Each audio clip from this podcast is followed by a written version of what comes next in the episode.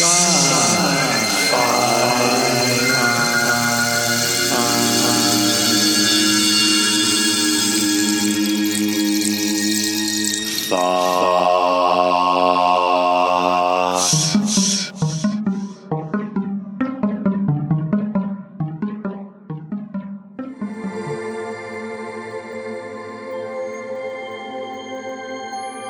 Hi, my name is Swati Mohan. I'm a guidance and control engineer at NASA JPL, and I'm so excited to talk to you about how we do planetary exploration. This is a continuing episode of the Dr. Swati Mohan series. So, you've worked on the Cassini and Saturn mission and the Perseverance and Mars mission. I'm going to ask you to pick a favorite Charlie, and uh, which one was your favorite? I, will have to say Mars 2020, the Perseverance rover, and that's just because the amount of time I spent on Mars 2020 and uh, where I was in the life cycle was just so much orders of magnitude more than what I had spent on Cassini. For Cassini, I was uh, on it for just one year. It was a super wonderful experience and a very critical year between Saturn orbit insertion and probe release. But I was fairly new and had a, pretty junior position. So I would uh, term myself as more of like a fly on the wall for that mission. Hmm. supporting others and getting their job done. For Perseverance, I started almost at the very beginning of formulation when the idea was still made. I had a, a critical, a key lead role, and I was there from the very beginning through landing days. So I, you know, I helped build it and test it and make it and make sure it worked. So the investment was just, hmm. I put a lot more time and energy and, and heart and soul into into perseverance. Wow. Okay. And then which of those two was most challenging? Like I said, I, I worked so much more on perseverance that I don't think I could adequately compare mm. to to Cassini, at least my role on Cassini. Cassini had its own challenges. You know, it the proposal for Cassini was written in 1982, I believe, which was oh, wow. the year I was born. It was launched in 97 it had this super long cruise to get to saturn. It didn't reach until till 2004 and then it had this long period at saturn. So it it went through its own challenges in terms of development and and launch and uh, getting to saturn and the team waiting that long in order to actually get the science. You know people who'd started in 1982 and only actually got to saturn in 2004, which is a very different time span than, you know, for me working on Perseverance, where I I started in 2013 and we landed in 2021. So wow, 2013, It's part of my career, but it's still not my whole career. Like I'm far from done, but I've kind of finished. So it's a, it's a very different experience, I think, and chronology uh, and complexity that comes with that chronology. Wow. Okay. Yeah, so it sounds like the mission length is mostly predominated with uh, travel. Is is that true? Travel and complexity of the mission and the development. Cassini actually went through multiple iterations. I'm not uh, I'm not an expert on the history of Cassini, but they had their own challenges during development for scope. They had a couple of iterations that they had to go through to to manage that scope before they finally were able to to get to design and to build it to launch. When you were thinking about becoming a, a NASA scientist, uh, did you know that the mission lengths would be so long? Vaguely, maybe. I mean, I think very peripherally. You know, they Star Trek, uh, the movie Star Trek Four, the one with the whales. Yeah. Uh, they make a reference to this because part of it refers, or maybe it's Star Trek One. I actually don't know. Uh, part of it references the mission Voyager, mm, and at that point, like Voyager's gone all the way out and like interacted with someone else. Uh, so it gives this vague context of long lifetimes of of these missions and like where they eventually go out to.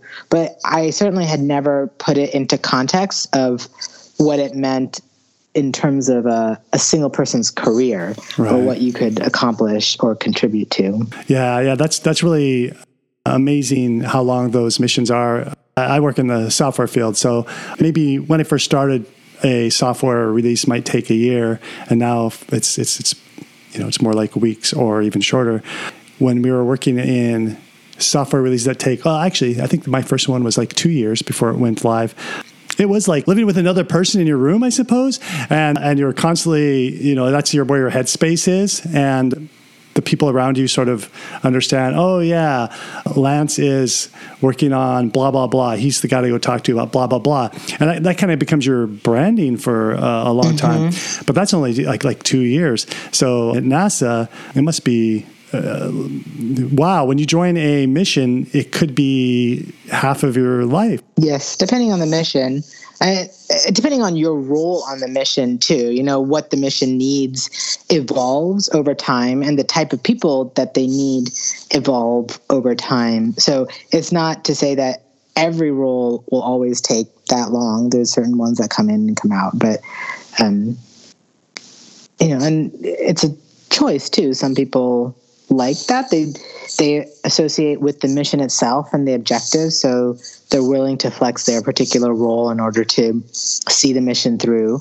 Uh, other people like the task or the challenge portion, so they they come in to do that specific task, and then and some may have done it for some missions and others. I know what my management told me when I took the Mars 2020 gig. I was still a pretty new employee. I think I was just about three years out of my PhD. And basically they said, This is a great opportunity, join in and learn, you know, come in from the start of mission, do one mission, you know, cradle to grave, so to speak, from beginning to end, and learn everything you can about how a mission is done and how to actually execute all of these phases. And that will set you up really well for the future. So then you can kind of still be effective in the next mission, even if you don't work the entire phase. You can come in for a particular phase and get a job done because you've at least seen all of it through one mission. Oh, yeah, that makes complete sense. Yeah. So you're more holistically, you've seen a whole holistic, I mean, you've seen a mission holistically, so you're familiar with all the phases of, of missions. And the challenges, especially that go with each of the phases, that is important to to highlight in each of those different things. But they, one of the most important things is knowing what you should be worried about in each phase, you know, so that you can spend the most time, get the most bang for your buck for knocking down those risks uh, than trying to polish cannonballs or expend energy on on areas that seem to be a big deal but aren't actually a big deal you know? That's where it gets you know loop de looped sometimes uh, does that so tell me does that happen it always happens. I mean, something that you think is because none of us are perfect, and the way we do engineering uh, is all about mitigating risk. You know, what is the the worst thing that could happen? How do my how do I set myself up and set this design up to have the best possible chance for success? Uh, but our understanding of what that is is colored by our experience and our knowledge both of what the system can do and what the environment will be, uh, which are both imperfect. They're always through the lens of the information that we have at the time that we have it.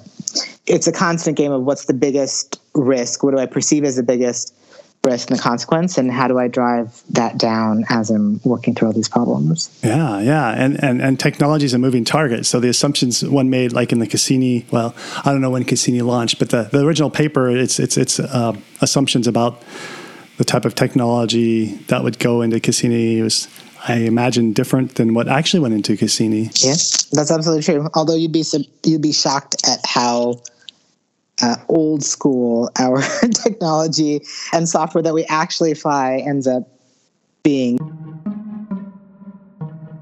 compared to people are so used to things that like fit on cell phones nowadays and uh, like even smaller they'd be shocked at the what they perceive as rudimentary you know technology that actually flies these these space missions. But but they have heritage. They've done it before. And part of what mitigates that risk is I know this thing can do the job because it's done it before. And even though this new thing seems like it could be better and flashy and flashier, I don't particularly need that extra behavior because I know I can get it done with this. So the in a lot of cases it's way less risky to go with the known thing that you know can get the job done than to try to switch to something else uh, that seems better to switch to but that you don't actually need. And that's all tempered by sometimes we have to because things go obsolete and you can't buy them anymore, or um, the mission itself needs more performance improvement for whatever reason, then you have to make that switch. So hmm. all those decisions are taken into fact, and usually you make those switches when you have to, hmm. uh, not just because.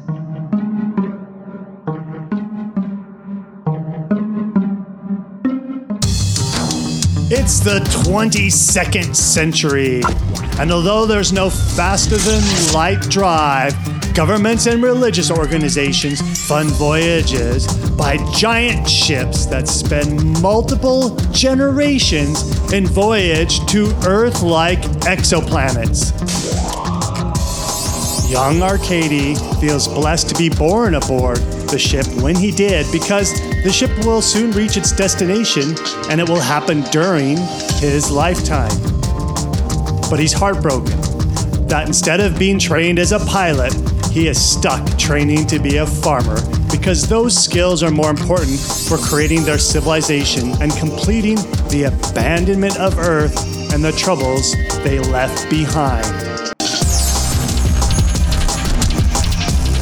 But once their ship makes planetfall, the strife left behind a millennia ago resurfaces, starting with the murder of his sister. After the mysterious disappearance of other generation ships, Arkady now an officer of the Space Force, suspects that someone close to him is killing his people.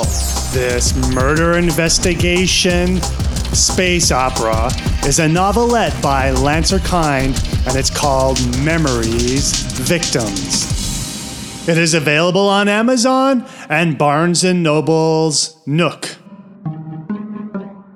Sci Fi Thoughts has collected a bunch of show notes.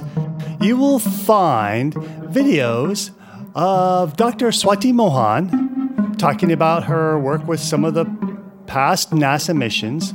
There's also a video of her and her team talking to the President of the United States, and she was on the Kelly Clarkson show.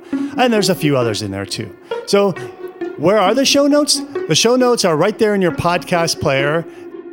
If you don't use a podcast player, go back to the webpage where you downloaded this MP3. The Dr. Swati Mohan series started at episode 197. If you missed that episode, you can find it by searching for Lancer Sci Fi Thoughts Archive. Next episode, more Dr. Swati Mohan. Why are timelines so long? Like, what, what change or innovation must happen to cut those timelines down?